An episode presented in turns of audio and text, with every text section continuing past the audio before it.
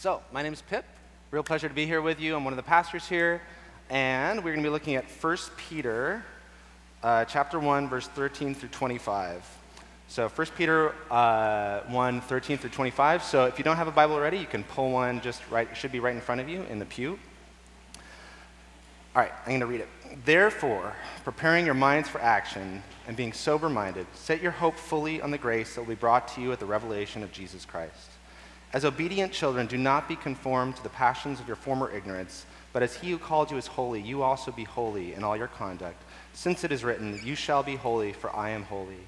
And if you call on him as Father, who judges impartially according to each one's deeds, conduct yourselves with fear throughout the time of your exile, knowing that you are ransomed from the futile ways inherited from your forefathers, not with perishable things such as silver or gold, but with the precious blood of Christ, like that of a lamb without blemish or spot. He was foreknown before the foundation of the world, but was made manifest in the last times for the sake of you, who through him are believers in God, who raised him from the dead and gave him glory, so that your faith and hope are in God. Having purified your souls by your obedience to the truth for a sincere brotherly love, love one another earnestly from a pure heart, since you have been born again, not of perishable seed, but of imperishable, through the living and abiding word of God. For all flesh is like grass, and all its glory like the flower of grass. The grass withers and the flower falls, but the word of the Lord remains forever. So I'm really excited to be here, really excited to be looking at this book with you together. It's an amazing book. And as with, and this is like a big, like a fairly significant chunk of scripture. Like there's a lot in it, and God's word is inestimably rich. It's like going to a mine with like endless deposits. So we'll focus on some today, but I encourage you to keep going back, keep reading this passage over the week. Like keep going back to the mind yourself. It's inexhaustible because its author is infinite and he loves you. You know, it's, it's kind of mind boggling. The Bible is unlike any other book for, for many reasons, but one of which is that when you're reading it, the author is like right there with you as you read, and he can help you understand. I almost think of it as like a kid uh, with, with his or her father and the, like reading a children's book that the father actually wrote, and like the kid has questions, can be like, oh, what about this? I don't understand this. The father's there to help you along as you're reading. Um, so I'm going to pray before we dive in. Lord, I just thank you for this opportunity to look at your word. Thank you that your word is precious. We can like we can take it for granted, but I've just been thinking lately about how rich the Bible is. So I just pray that as I'm speaking, Lord, that um, any just things that are just me would just fall away, and the things that you want people to hear would stick with them. Even just there's a lot of content here, and I just pray that even as people are listening, maybe not everything like resonates, but that you would bring some particular things to bear on their hearts and on their minds. Just encourage those who need encouragement, convict those who need conviction. Lord, we just pray that you would work, and we trust that you are here speaking to us. So I thank you in Jesus' name. Amen. So, verse 13 starts off saying, therefore, and it's, it's picking up from the previous uh, 12 verses of the chapter, which start off basically with a beautiful picture of the incredible hope we've been born again to as Christians, an inheritance that is imperishable undefiled and unfading, kept in heaven for you, who by God's power are being guarded through faith for a salvation ready to be revealed in the last time. So t- this book, it talks about going through trials, but with a focus on this incredible, glorious salvation from Christ that we have as Christians. So in light of these things, Peter's going to talk about what this glorious salvation, what this actually means for our lives now. So again, so many riches in this passage, and I just, it was almost hard to like trim it down to like focus. Uh, but specifically, uh, I want to focus on some specific themes remembering the story we're a part of, knowing who we are in the story, and living accordingly. So that's remembering the story we're a part of, knowing who we are in the story, and living accordingly. So, first part remember the story you're a part of. Uh, in verse 13, it says, Therefore, preparing your minds for action and being sober minded, set your hope fully on the grace that will be brought to you at the revelation of Jesus Christ. There are so many things in this world, in this town specifically, even, calling us to set our hope on them. You know, all of us are living by a story of sorts. I mean, human beings were like made for stories. And again, so many different stories out there, these endless varieties of narratives. And the big story, like the main narrative of what you believe, what your hope is actually sent on, set on, that reflects what you think is most important about life and about you, and it shapes the way you live. Whatever your hope is, whatever you think is most important, there your heart is going to be focused. And you know, we all have different narratives that we're like drawn to, like different kind of uh, varieties or flavors. You know, for some of us, it might be just like uh, the controlling narrative, the primary story, maybe about just like seeking wealth for consolidating fortune. Maybe somebody who like grew up poor and just said to themselves, I'm not going to experience this anymore. And their main focus is like amassing wealth and finding safety in that. That's what their hope is in. For other people, it might be like seeking the respect of others. Maybe that is something they felt a deficit on in, in their own lives, and like, this is going to be my primary thing. Maybe like seeking the approval of parents who never showed you approval, or seeking to achieve like a certain physical peak, or a certain financial peak, or seeking to maximize pleasure, sexual pleasure, seeking like fulfillment in relationships, whether that's dating or community, just people wanting to be a big man, you know, like wanting people to look, looking and be like, oh, that, that person's got it all together. Uh, seeking artistic greatness, that would be a good, a big one in Portland. And that, for me, being creatively inclined, that is the one growing up that I like latched onto and was drawn to, like finding my, my ultimate fulfillment, like feeling a pull towards finding it in like being an artist. Not even that I'm a great artist, but that's what I kind of glommed onto. So we have all these stories we live by, but really, there's only two stories. There's like ultimately only two stories. There's a man-made stories we made, make up, which are futile, which we'll talk about more. Uh, spoiler alert. Uh, and there's the story of the good, loving, and holy God who made the universe. So the Bible actually contains a true story of the world. And that's a story about God, and it tells us the story of humanity collectively, and actually of each of us, of you specifically sitting in the pew right now uh, or listening at home. It tells our story, and we're invited to be part of that story and to make that story our own. So, what we're going to do right now is we're going to do a quick flyover of the Bible. I'm just like try to distill, uh, distill the narrative to some extent. So obviously there's going to be so many things I'm going to omit because it is a big book full of so much nuance and richness. But we're going to do a flyover. So buckle up. Eden to Revelation. So the start of the Bible shows God making a very good world. And we see the first human beings placed in the Garden of Eden. They have peace with one another and peace with God in a world without sin or death. And then human beings rebel against him. That, that rebellion, that first sin, is known as the fall. And that sin, not doing things God, God's ways, that ruins everything because everything God made is connected to God. So when our relationship to Him is sundered, everything else is affected. That's why the world is broken. That's why, for all of us, there's just things all around us that we know should not be, whether that's war or a kid dying of cancer or our own propensity to self destructive behaviors or like just addictions, hurting others, whatever it is. Uh, now, God is holy, and sin is rebellion against that holy God. But in His mercy, He doesn't just wipe out humanity or just give up, be like, uh, you're toast, I'm done. Instead, He actually enters into the life of the world, and we see that in the Bible initially through a series of people in Genesis, and then with His people Israel, and then finally sending a Savior for the whole world, Jesus. And Jesus, God's own Son, God Himself, a member of the Trinity, He lives the perfect death, He's holy, without sin. He dies for our sins on the cross, and he rises from the dead, and he's now in heaven at the right hand of his Father. And he is proclaiming, through his Spirit, through us even in the world, he is proclaiming the good news. That's what the word gospel actually means good news. He's proclaiming his good news to the whole world that everyone can be forgiven, brought into right relationship with him by placing faith in Jesus. So, the Bible tells us Jesus is Lord of the world, and that one day he'll actually return and judge the world. For those who reject him, that means eternal punishment. And that is very sobering to hear. That's not something that's like a word we use as like a bludgeon for people. Rather, it's like something we beg people come to know Jesus. He loves you. It's in the Bible, so we need to talk about it. And for those who love him, eternal life. So Jesus' return means final justice and redemption, and a new heavens and a new earth. Things are renewed for all who place faith in him we're going to live in the peace and the unity and the joy and the health that we long for, that we know inside of us we're actually built for. So, that is a story we are invited into. And it's a good story. It's a story of a God who really, really, really, really loves you. He really, really, really loves you. Not because he like has to, like it's just like an it's like an obligatory thing, but because he actually loves you. Like sit on that. So, placing our hope in this story, in Jesus, finding our lives in this big story, this is something we all need to be like perpetually reminded to because honestly, it's like very tempting to get like drunk on what's around us, on all these different other stories that are pulling to us, all these various stories that are on off- offer, because we all feel the pulls to different stories. Like the story you feel a pull to might not be the story that I feel a pull to, but I feel a pull to like some off brand stories as well, you know? Uh, you know, as I, I kind of mentioned at the start, like, I felt a pull towards, like, oh, my, my identity is in, like, what I make creatively. And the Lord's, like, very graciously, like, unentwined that narrative and showed me, like, no, like, making stuff, I still want to make like, beautiful stuff, but it's, like, as a joyous, like, response to who He is. It's, like, childlike play. It's not me earning my identity, which is good news. So, this takes us into knowing who we are in the story, knowing who we are in the story. So, verse 18 through 19 says, knowing that you were ransomed from the futile ways inherited from your forefathers, not with perishable things such as silver or gold, but with the precious blood of Christ, like that of a lamb without blemish or spot.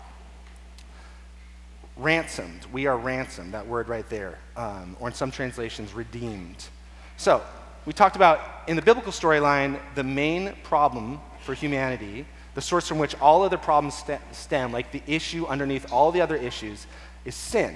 And that's where war, disease, death, pain, sorrow, relational chaos, loneliness, all those things come from that.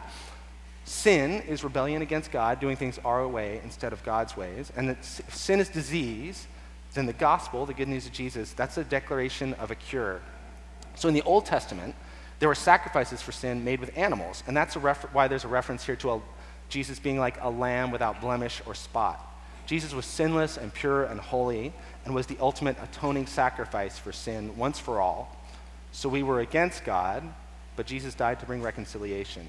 We were sinners, but Jesus makes us saints, holy ones.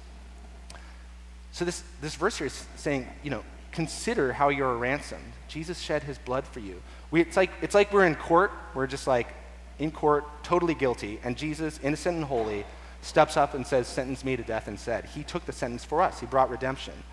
But it is not just that he wipes the slate clean and then it's just like, Well, you're on your own. Try not to sin again. Good luck with that. That's not the reality. You know, I, so I, I gave my life to the Lord when I was a little kid, like, man, I feel like I was like four or five. I remember my dad and I, like, washing the car, and my, well, probably my dad washing the car and me helping.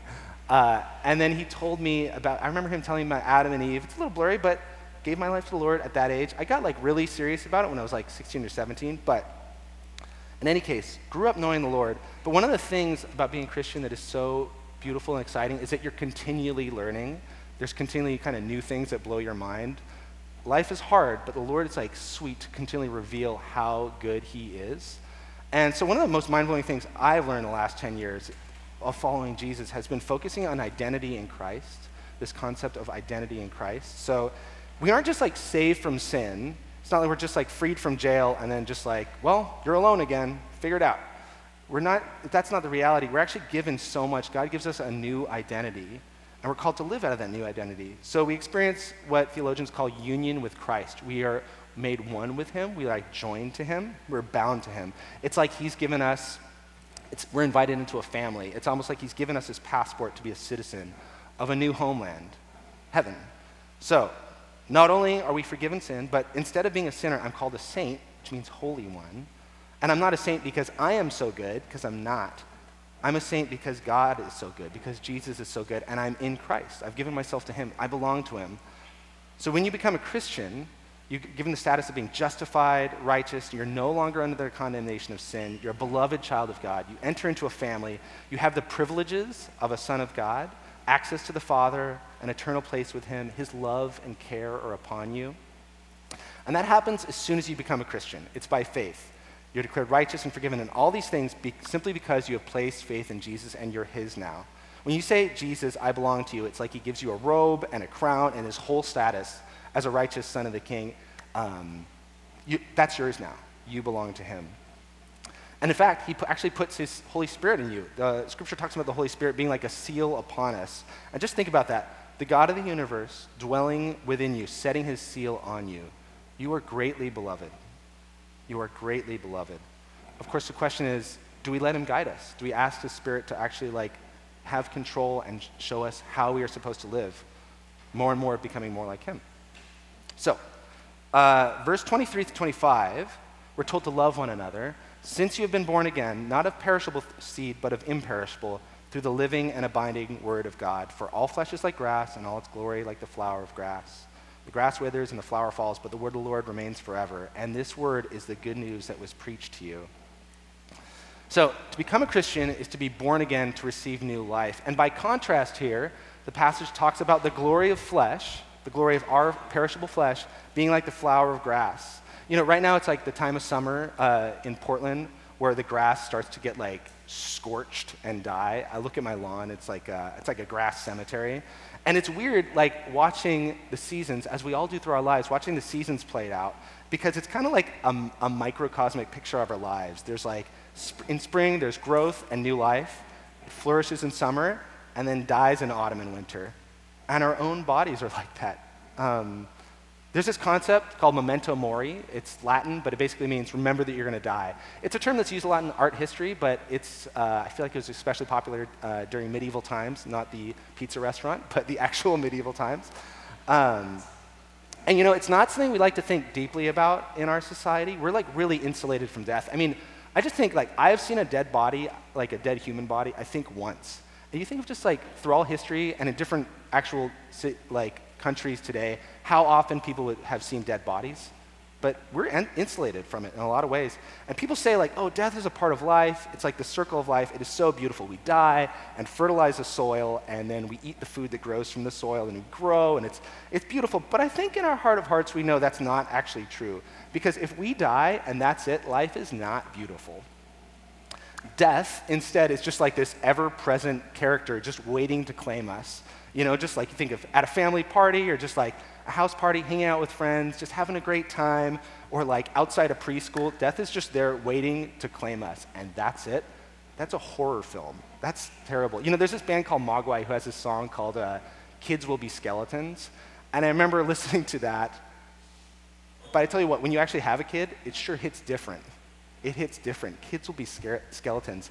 And you think about your best friends, your family, all of us sitting here, if one day we're just destined to rot in the ground, it makes you feel kind of sick inside, and it should because it's not what we're meant for. And I think we know that in our heart of hearts, all of us. Even if we, somebody does believe, oh, this life is it, in your, their heart of hearts, I think they know there's something wrong with the idea of just we die, we rot, that's it, end of story. We were made for more. And in fact, the Bible says we were all made in the image of God. All of us, every single human being, made in the image of God. And we are intended for more than being mere worm food that's why we need to be born again, not of perishable seed, but of imperishable. Uh, one of my favorite verses in the Bible is 1 Corinthians 15 22. It says, For as in Adam all die, so also in Christ shall all be made alive. For as in Adam all die, so also in Christ shall all be made alive. You know, Jesus came to bring eternal life, to ransom us from the sentence of death and hell and the captivity of sin. And one day death will be done away for the believer. It doesn't mean we won't die, because unless the Lord returns, I'm pretty sure all of us will die. Pretty sure. But it means death doesn't have the last word, for we'll be resurrected. We're actually told we'll have bodies that won't perish. For as in Adam all die, so in Christ shall all be made alive think of flesh as grass, and I think of like that expanded in a bigger vision, like the futility of the world, just the cycles of history playing over and over and over, nations rising and falling. You even just think of like in our lives how many like companies and like dumb social networks arise and then just go down and they seem impregnable and they're like so strong and they're going to last forever and then they're just gone. You know you even just think of like man think of mall chains. Like i've had so many conversations with friends recently about just like oh yeah remember like what the old banana republic was like? Or remember you know remember these chains man like uh, walden books? I'm thinking of just bookstores because that's primarily what i care about crown books. You think of all these things these big companies that rise and then they're gone. And nations are like that. Everything is like that except for jesus. Things rise and fall and they go away but God's word stands outside all that. The Bible, what God says about us, is going to last. Even when this society is long gone and countries that exist now are no longer countries, God's word will still be God's word. And He says He'll take care of us. He loves us. We're promised a destiny of eternal family, eternal joy, eternal goodness, being with the Lord who loves us.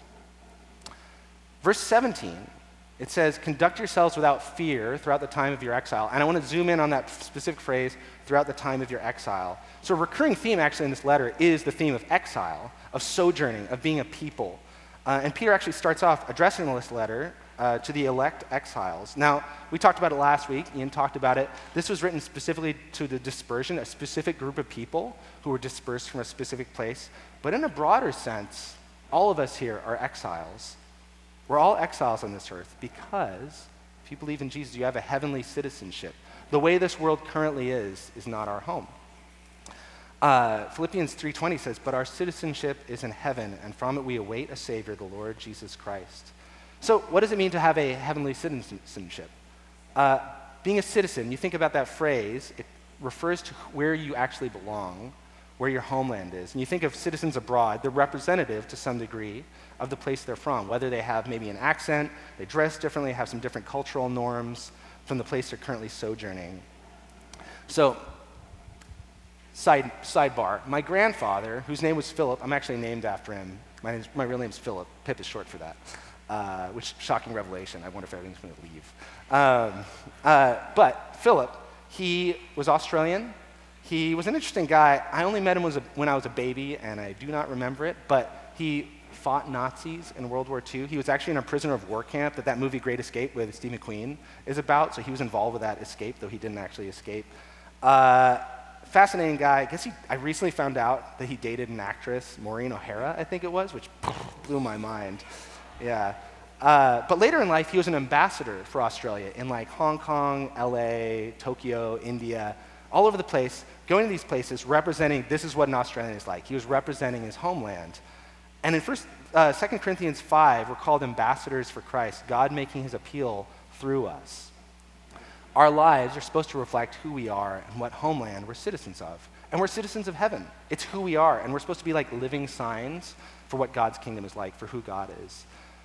You know, speaking of that, being a sign in a place that points people to something beyond the walls of this world, I always remember, man, you ever have one of those professors in college who is like, or, or teachers in high school or whatever, who was just like a cipher, like they had just that it factor. You're like, what is that? I want to know more about that person. He's a mysterious dude. So there's one professor like that that I took uh, specifically. His name was Professor Richards. He was a philosophy professor, which checks out. Uh, and he, I remember one time him talking about when he was a kid, he had these like wild stories. He said he would, or when he was a teenager, they would get junk cars and outfit them with like roll cages and just go on these mountain highways and take them super fast so they would like careen off the side and just get all smashed up, but they had a roll cage, so they were fine. So that's just one of those things he just threw out that story. And I remember like a guy, there are like legends around him. Like there's a guy I remember talking about, like, oh yeah, somebody followed him home to figure out where he lives. Somebody else was like, oh, I, I saw him in a gardening magazine. He has like an award winning garden. Anyway, fascinating dude, very mysterious dude. And he always like kept what he actually believed, like very close to the chest. I don't actually know necessarily what he believed in, but I, I, I almost feel like, oops, I almost feel like I think he was a Christian. I remember somebody saying he's either Christian or he's like a Nazi or a fascist. He was a very he was a very mysterious guy. He didn't tell you what he actually believed, but just like threw out these ideas. Anyway, I always just remember this story. I got the feeling that he, he led a pretty wild life at one point. and I always remember him saying that he basically hit rock bottom and he ended up in this sleazy hotel room, uh, like just rock bottom, not safe. And I think he said it was super hot, like blazing hot. So he's lying on his bed in this hotel room, and I think it's just life had just bottomed out. He's lying there, and then he had the door open because it was so hot. And he said through the door he could see this family there. And they also, like, they were clearly like not financially doing well because they were in this like sleazoid hotel. But he said he was like looking over at them and he saw the parents with their kids praying with them, like just like I guess it was like a good night prayer or something. I envisioned them just like kneeling down as a family at the bed. But he said he saw them, and in that moment he realized they had something he did not. He was like rock bottom, and they had, there was something about them. There was something, I would say, imperishable amidst all this, like, this, this perishable world. And it stuck out to him. And it, it sounds like he was, like, haunted by it. He didn't. again, didn't share much of his life. I don't know how that contributed to his journey or whatever, but I often think about that, like being people who people see and like, oh, there's something imperishable about that person. They bespeak, their lives bespeak of a different homeland.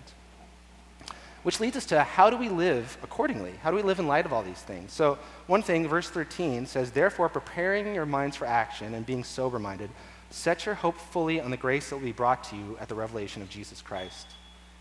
You know, uh, Thessalonians talks about for those who sleep, sleep at night, and those who get drunk are drunk at night. But since we belong to the day, let us be sober, having put on the breastplate of faith and love, and for a helmet, the hope of salvation. Jesus is king, he's coming back, and there will be a new heavens and a new earth.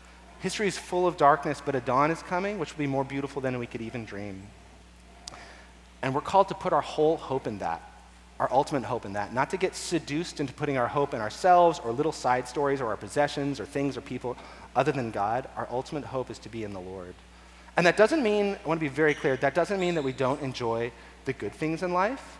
That doesn't mean just like, well, everything's going to perish, so I'm just going to ignore it or just like hate it. I hate everything that's around me. And that's not what it says. The Bible says that every good and perfect gift is from God and that we're going to enjoy good things with thanksgiving. But it means we but it does mean that we place our everything in the Lord and make Him the number, number one, and we enjoy those things in Him because we are citizens from heaven. Remember our true homeland. Remember whose you are. Verse 14 through 16 says, as, as obedient children, do not be conformed to the passions of your former ignorance, but as He who called you is holy, so you also be holy, or I'm sorry, you also be holy in all your conduct, since it is written, You shall be holy, for I am holy. And we're also t- told in verse 17, Conduct yourselves with fear throughout the time of your exile, knowing that you are ransomed. Saying, knowing that you're ransomed with the blood of Christ. And I really want to take a little bit of time to examine this because this is a topic that I think there's a lot of misunderstanding about, and I just want to make sure I'm clear and I'm like faithful here and you hear what, the, what Scripture actually teaches. So, you shall be holy, for I am holy. That's a callback to the book of Leviticus when God was giving his law to his people Israel. And holiness is a concept that comes up again and again in the Bible, right from Genesis. So the question is, what is holiness? Uh, in the ESV translation of the Bible, there's like some notes, and one of them defines it as holiness as a quality possessed by something or someone set apart for special use. When applied to God, it refers to his utter perfection and complete transcendence over creation God's people are called to imitate his holiness, which means being set apart from sin and reserved for his purposes. So God is morally perfect. There's no sin whatsoever in him. He is holiness. And we're called to holiness. When we're called to that, it means to be like him, to be set apart, untainted by sin, morally pure. And you know, when we talk about these things and sin and the way the world like distorts our perceptions, holiness is one of those, con- those concepts that gets distorted in our minds, which is why we need to keep going back to the Bible to see what the story actually is. And it's, it's weird. Even as I was preparing this, I was thinking about like the idea of holiness, or even just like the holiness of God. I was thinking, how weird is it that we live in a culture, just Western culture in general, where we reach for like holy words like the name of God in irreverent ways. Like you think somebody just somebody walks in with like a cool hat, and somebody says, "Oh my God." Or maybe they walk in with a super ugly hat and they say that say the same. Or like the ways like we just like take Jesus' name, like think of the times people like yell Jesus' name. It has nothing to do with Jesus, just like, oh, I stubbed my toe. And it's, it's just weird to me to think, oh, we like reach for those things. We reach for these like biblical terms as just like kind of like a shorthand for frustration. It's, a, it's just strange. Honestly, I think it's a very strange default to think about. Um, and when we think of holiness in our culture, we often think of just like stuffy, stodgy, uptight, joyless. You know, maybe as soon as you hear this, you feel just like a ton of guilt the phrase holiness, just a ton of guilt comes down on you. And you think of some just like uptight religious character from a film who's going around putting a guilt trip on people for like eating a good meal or like laughing or enjoying sunshine. Uh, you know, you just think of films where somebody's like, oh, it's a beautiful day. Somebody's like, hey, it's the Sabbath, stop. So whenever we talk about holiness, we have to remember who is God. Like, if being holy is being like God, who is God? And uh, a really wise pastor once told me that when I was wrestling with like a particular theological issue, said, when you're wrestling with things, consider the character of God. And when you're wrestling with anything in life, in scripture, just consider that. Who is the Lord? And you know, right now, if that's you and you're like, I'm wrestling with something, I would encourage you, like, man, read Psalm 103. Psalm 103 is just this beautiful reminder of who the Lord is and how good he is. Um, so, if you find yourself thinking holiness sounds bland or like uptight, I think it's good to just like and it's very tempting. We all fall prey to that. It's like this pull for all of us to think, like, oh, yeah, holiness is actually a bad thing.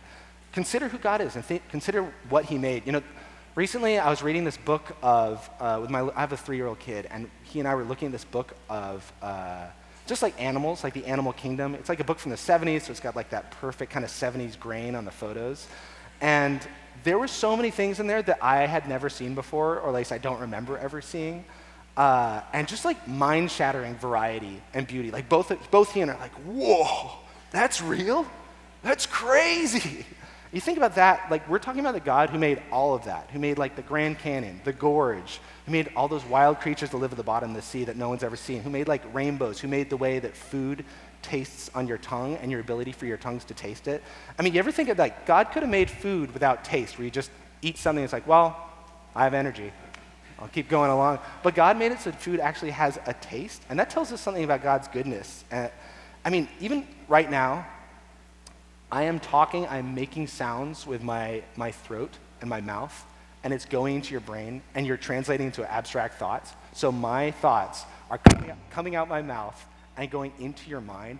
That is wild. Like, you just kind of think about reality is wild. Like, actual life is wild. And this is the God who invented sex, who invented marriage and feeling happy and like laughter and friendship and running and skipping and jumping and dancing and listening to music, all these good things when we talk about holiness, we're talking about that God. We're not talking about like an uptight God who's just like a killjoy. You know, there's like this idea that God or holiness or Christians, it's a very prevalent idea. We all feel the pull of it, are like anti fun or something. And of course, some Christians have sadly contributed to those stereotypes. And if you've experienced like some sort of weird distortion of who Jesus is, I'm really sorry. I'm really sorry. But the Bible actually says that God invented pleasure and we're destined for an eternity of joy and a new heavens and a new earth. You know, when the Bible, it's helpful to clarify, when the Bible talks about like not giving into the desires of the flesh, it's not saying like the desire for food or physical pleasure or like even like like sex or any of these things are bad. It's saying don't follow your passions outside of the Lord and his design. You know, even just like there's this culturally prevalent idea that Christians are uptight about sex or Christians think that sex is bad.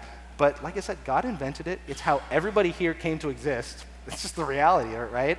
There's an entire book of the Bible filled with love poetry that talks about how beautiful intimacy is. It's a good gift. And the vision of biblical sexuality within marriage is like, I would say, is like extravagantly beautiful. But in our minds, we can just think, oh, holiness, bad. Like, holiness is like an uptight thing. But this is the God who made all this. Holiness is not bland. And if you want to see what holiness looks like in a human life, look to Jesus. He's good, he's comforting, he's strong, he's pure and challenging and brave and not boring at all and unflinching in truthfulness. And holiness is emulating Jesus, it's being like him. He shows us what it looks like to be holiness, to be human the way we're meant to be human. Verse 14 here says, as obedient children.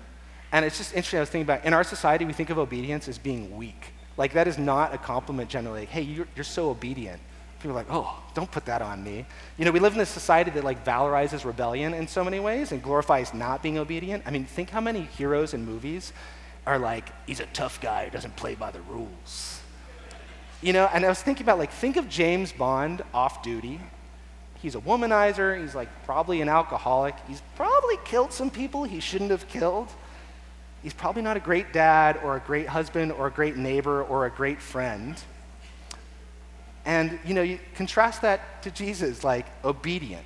Jesus was obedient to his Father. Jesus is a picture of obedience. And that obedience was not weakness, it was a stronger strength than anybody else in human history. So, being obedient children, that means being like Jesus. So, we're going to fly through a few things that being holy, that pursuing holiness is not. It is not thinking better, we're better than others. Absolutely not. It's not thinking we're self sufficient. It is not pretending we have it all together. It's not avoiding non Christians. Paul specifically talks about that in 1 Corinthians 5. It is absolutely not that. Absolutely not. It's not lowering the bar on holiness. It's not like deciding, well, what Scripture says is sin isn't really sin, because Jesus didn't come to say, hey, it doesn't matter what you do. Jesus came to do what we could not do for ourselves so we could be like him and with him. Uh, it's not pretending we don't sin anymore. First John uh, very clearly talks to this. Says, if we say we have no sin, we deceive ourselves and the truth is not in us. If we confess our sins, he is faithful and just to forgive us our sins and to cleanse us from all unrighteousness. There's this phrase you may have heard of, sanctification, and it means growing in holiness as you follow Jesus. And it's a process by his spirit, by his power, his way, and we're imperfect. We're all going to stumble. We're all going to sin along the way while we're in this life. But our identity in him is secure because we've been declared righteous in Jesus. So we confess our sin and press forward. And that's actually freeing. So we talked about identity in Christ. Remember that identity in Christ. God is holy, and He gives us a new identity of holiness, and we live out of that as a result. So to be very clear, Is Peter saying be holy as a way of like earning the Lord's favor or earning his grace or earning our status as forgiven, justified, beloved children of God? No, no, no, no, no, no. That's absolutely not. Being holy isn't relying on our own performance, it's about relying on Jesus. Our obedience to him is a response to his goodness, to the, the identity he's given us. The whole message of the New Testament is we cannot fix ourselves, we cannot cleanse ourselves, we can't earn God's grace. We need him. And actually, er, trying to earn God's grace is actually like working against God's grace. You can't re earn what's already given. And it's not like when you sin, all of a sudden you're like not a Christian, you're out. It's that when we sin, we're real about it, right? We repent and confess and continually embrace the beautiful identity we have in Jesus. And one more point I want to make about holiness is if you're not a Christian and you're hearing this, like, holiness is not saying get cleaned up before you come to church. Absolutely not. Absolutely not. That can like go to hell. That's that's ridiculous. That's not what it's about. Uh, we're so glad to have you here, and we're so stoked to have you here. And if you want to talk about following Jesus, awesome. And if you don't want to talk about following Jesus right now, great. We're like we're stoked you're here. Like there is no if somebody's giving you side eye or some sort of judgy look, that is actually not representing who Jesus is or what we're about. And if you are a Christian and you're hearing this and you're feeling uncomfortable or like guilty because the Lord is maybe like bringing something up in your heart that you know is wrong, this is not me putting the hammer down or running some slight like religious guilt trip on you. This is an invitation to get that burden off of you. To, we're called to confess. Like so, tell God. Get prayer at the end of the service. Uh, tell someone in your community group. Uh, get prayer from one of the pastors here. Like we aren't meant to carry around these burdens by ourselves. We all need to confess our sins because we are all going to blow it. We're all going to continually blow it. And if you're con- con- convicted of sin, just confess, look to the Lord, remember your identity. You're not condemned, you're forgiven, you belong to Him, and He loves you.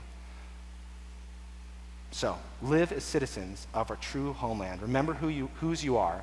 Live as citizens of heaven. And you know, the world doesn't like holiness. It, uh, we may, will be persecuted, right? Sometimes people may pers- caricature you. Sometimes, oftentimes, people will tempt you. Sometimes people will fall silent in awe because honestly, seeing holiness, like seeing actual holiness, is beautiful. It's amazing. I think of holy people I've known, like people are just like, whoa, there's something about this person that makes me want to feel close, closer to Jesus. It makes me feel like, wow, what? They're just like shining. You ever know somebody like that? There's like something shining about them. They're shining with something imperishable while all around us are perishable things. And we need His Holy Spirit for that. We can't do it we can't do that by ourselves. We need each other, which brings us to this love one another. Love one another from a pure heart, we're told here. And you know, people can think of spirituality sometimes as being detached from relation, being detached from relationships, detached from people. There's like that image of a hermit up on a mountain, and that's what somebody who's holy looks like. Like they're not around people, they're just meditating all day. That's not Jesus. Jesus showed us how it was to truly be human, and he lived among people. God came close to us. And Jesus did spend time alone with his Father, like communing there, but Jesus spend, spent a tremendous amount of time. He lived his life out with other people. And this letter, when you just look at the New Testament, there's just so much warmth. You know, people can think like spirituality is like chilly and icy and aloof. And that's not biblical Christianity. There's so much love here. And we're actually told we're adopted into a family. We're brothers and sisters. So we love God and we love people. That's what we're called to. So, the chapter ends with a quote from Isaiah 40, and I just want to read that here. A voice says, Cry, and I said, What shall I cry? All flesh is grass, and all its beauty is like the flower of the field. The grass withers, the flower fades when the breath of Yahweh blows on it. Surely the people are grass. The grass withers, the flower fades, but the word of our God will stand forever. The word of God will stand forever, and we get to stand with him as beloved as holy, as accepted, as cherished, as precious in His sight. The Lord loves us. He loves you. He ransomed you. He knew you specifically as you're hearing my, my words. He knew you before the foundation of the world. He wants to be with you. He wants to live life with you. He wants you to live the way that you were supposed to live as a human. That's like, that's what's best for you. He loves you. So the question is now, as we're getting ready to wrap up, how do we respond? How do we respond? So, if you're hearing this, I mean, if you haven't already, trust in Jesus. Uh, when, as we pray, I'm going to like pray a prayer that you can pray along with me in your heart or out loud or whatever you want. You can come up with pray with somebody if you want. But trust in Jesus. Receive that new identity. It's that simple. And whether you're a new Christian or you've been a Christian for a long time, all of us are called to consider our lives. to consider our lives and seek to honor the Lord as holy. And practically, what that looks like in our lives is being in community, living lives with others. We're not supposed to live in isolation, it's toxic. It's toxic on a variety of levels, and it's toxic for our relationship with God. So be in community, live like openly with others, have people who know you and know all the stuff about you. Confess your sin to God and others. You know, communion, which the elements are here on my left and my right, and then gluten free back there. Communion is a time to consider your sins, to see what the Lord brings to mind, to repent. Repent is just like turning to Him, like, I'm sorry, Lord, I look to you. And turning again and again to Jesus and what He did on the cross. He loves you. We turn again to the victory that Jesus already accomplished for us, the identity He's already forgiven, He's already given us. You know, I just think it's so, so much of life is just remembering who you are. It's just like waking up. You kind of, we all keep kind of falling asleep, and it's just like, oh, that's who I am. That's who I am. And we need a spirit to live holy lives. We need a spirit to like be citizens of that kingdom or to represent him. So in our prayer time, like in our worship time, ask the Holy Spirit to fill you and use you and change you and sculpt you the way he made you to live. And remember, he's a good God. He made everything good. Everything good comes from him. He's not going to like take you onto some like sort of joyless religious trip of holiness. He's actually going to make you to be like his son, and that is good. That is really good. We're ambassadors of a deathless world, and it's a better world. And we're called to live lives of holiness and joy as a representative, as a foretaste of that different world. So I'm going to pray. The worship band's going to come up. Lord, just thank you for your goodness, your holiness. That is good news. And Lord, I just pray right now for all of us, you would just give us a glimpse of that, of the love you have for us, of the sweetness you have for us, of what holiness actually means, Lord. Just want to pray against any way that this might be mistaken as condemnation or anything like that. It's not condemnation. But I do want to pray that for conviction, there's things we're convicted of, we would respond, Lord, in confession and just throwing ourselves again and again into your arms because you're there. You're going to catch us. You love us. You've already done all it takes. You've covered us. I thank you for that, Lord. And if you're listening and you want to give your life to Jesus, you know, as I'm praying this, you can like pray this along with me, something to the equivalent. And, and actually, if you're a longtime Christian, there's phrases here that'll pop out that are things we can all perpetually pray for ourselves. Just saying, Lord Jesus, I admit I have sinned against you, and I'm sorry. I'm a sinner. I need your forgiveness and the redemption you brought about on the cross. I believe in you. I give my life to you. Please cleanse me and make me new. We trust in you, Lord, as our Lord and Savior, and we want to follow you. You're the Son of God who lived, died on the cross, rose from the dead on the third, third day, and now you're interceding for us at the right hand of the Father. You love us. Thank you for who you are, for forgiving us, for giving us the gift of life. Come into our lives perpetually, Lord, we pray. Give us of your spirit more and more. Just fill us, guide us. We belong to you. Amen. Hey, friends, this is Russ Lacey, one of the pastors here at Door of Hope Southeast. Thanks for listening to this teaching. We always want to encourage you to give to your local church and would never want to supplant that. But if you're a regular listener and would like to help our church as we seek to point people to Jesus and minister here in the city of Portland, we'd welcome your prayers and financial support. Just head over to doorofhopepdx.org and click Give from the menu bar. May God bless you